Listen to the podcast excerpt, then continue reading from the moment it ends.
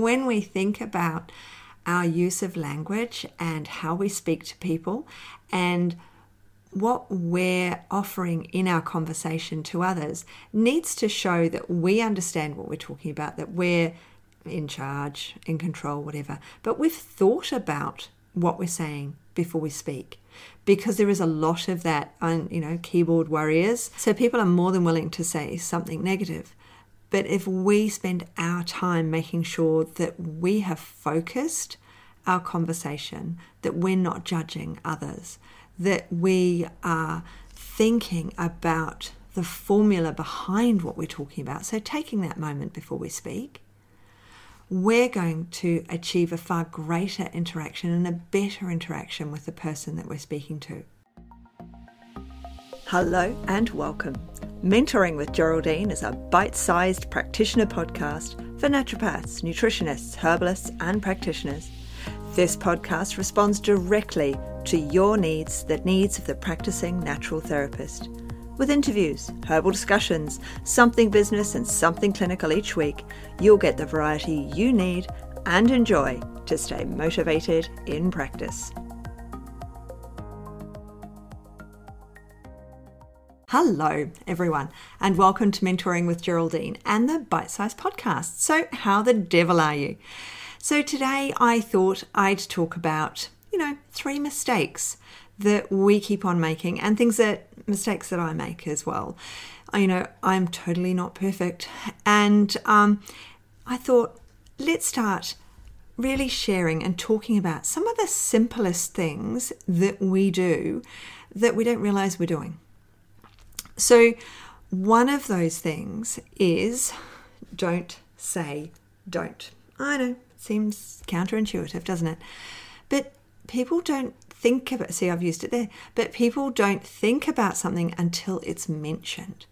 So the best example for this is when I used to be in community pediatrics and I would say to the parents, you know, don't say don't to your child because you're telling them about something that was they hadn't previously thought about or known. So when we say to a child, don't go on the road, they hadn't actually thought about the road. So we're much better off saying stay on the footpath or the sidewalk or whatever you call it. So that they know what they're meant to be doing and where they're meant to be. So the same goes for adults. It's, you know, don't eat aubergine. What is it that you're only going to think of from now on? You're only going to think of aubergine or eggplant, depending where you're from. Because whichever vegetable I've said don't eat is the one you are going to eat. So when we say don't, we actually put the emphasis on the object, and that's what we absolutely want to avoid. So we really need to think about how can I change my language that I use with my clients when I'm using it and when I'm speaking to them. How can I change it with my family, with those around me, so that we all gain from this conversation that I'm having? So these are really subtle things. There's lots of words like don't, and there's lots of words that we have to think to ourselves, you know, that one really is best avoided. How can we avoid that one? But another one that is sort of all over the place and I feel a little bit overused, I'm sure any Canadians who might be listening will agree, is the word sorry. It's really easy to say sorry, um, to apologize, and yet not mean it. So rather than just apologizing for no reason, and if someone says sorry to you, then say thank you or that's okay. Make sure the reply is there, but don't overuse it. You know, when people are making comment about something and they're always apologizing, then they make themselves look not as competent. So if it's something simple, so rather than, oh, I'm sorry, I can't make that date, which is a bit of a downer for somebody. So, how about, actually, that's not suitable for me that date. What about next Wednesday? Because that's far more far more of a logical reply anyway than oh sorry I can't make it because oh sorry I can't make it sounds a little bit like an excuse whereas I can't actually make that day what about blah date instead, we're actually really focusing the mind on where we want to move it to, what we want to do. So it's really important that we are thinking to ourselves, how can I change up what I'm saying so that it's in the positive? So the person that I'm speaking to receives that positive conversation, that positive thought process from me rather than the negative one. And there's lots of words and sayings. But the other thing I thought I would touch on today, which isn't a word or a saying, and that is, you know, we're obsessing over things. I was reading, um, I get the news on my watch and it comes through all the time. You know, the ABC News comes through all the time on my watch. And you know, it was a person regretting having not bought something. Now, I really regret not buying a house um, in the 80s. Oh boy, do I regret not buying a house in the 80s. However, the 80s have gone. long, long time ago. And so we can't obsess over things that could have been, should have been, would have been. Obsessing over these things is wasting our energy.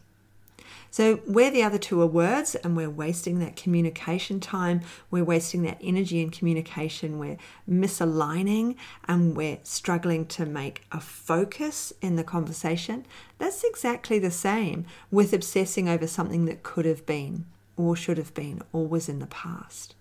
So, it means that we're not looking at the here and now and not the future either. Don't obsess over, you know, what's going to happen in the future because it will or won't happen. It's great to have a plan, but make it a movable plan.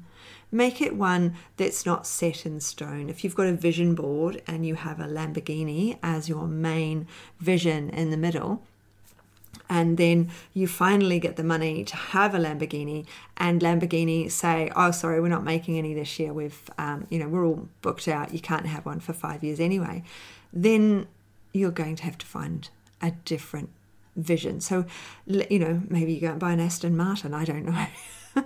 but the point being is that we've got to move it's it's movable the plan is movable it's not set in stone so that when we get to a point we don't immediately go, oh, it's ruined, that's it, I can't have a Lamborghini, I might as well just give up. I've never been in a Lamborghini, by the way. Um, so if someone's got one and wants me to take for take me for a ride in one year, I'm I'm there, but you will have to drive up to my place. I'm not coming to you. So when we think about our use of language and how we speak to people and what we're offering in our conversation to others needs to show that we understand what we're talking about, that we're in charge, in control, whatever. But we've thought about what we're saying before we speak because there is a lot of that, you know, keyboard warriors. Um, pronouncing everything and telling us we're all rubbish and you know in their how how many characters they've got um, at the bottom of uh, TikTok or on YouTube or wherever it is. And so people are more than willing to say something negative.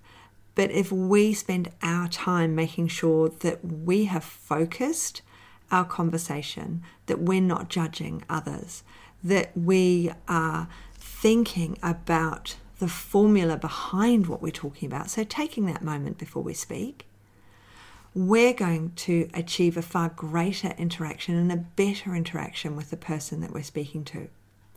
And if our thoughts are aligned with this positive interaction and this future pacing and where we're heading to, and making sure we're focusing here on the now, the stay on the footpath, don't rather than don't go on the road. So if we're focusing on the now and we're focusing a little bit into the future. That vision board is very practical, very scalable, very, and we're very much able to get there.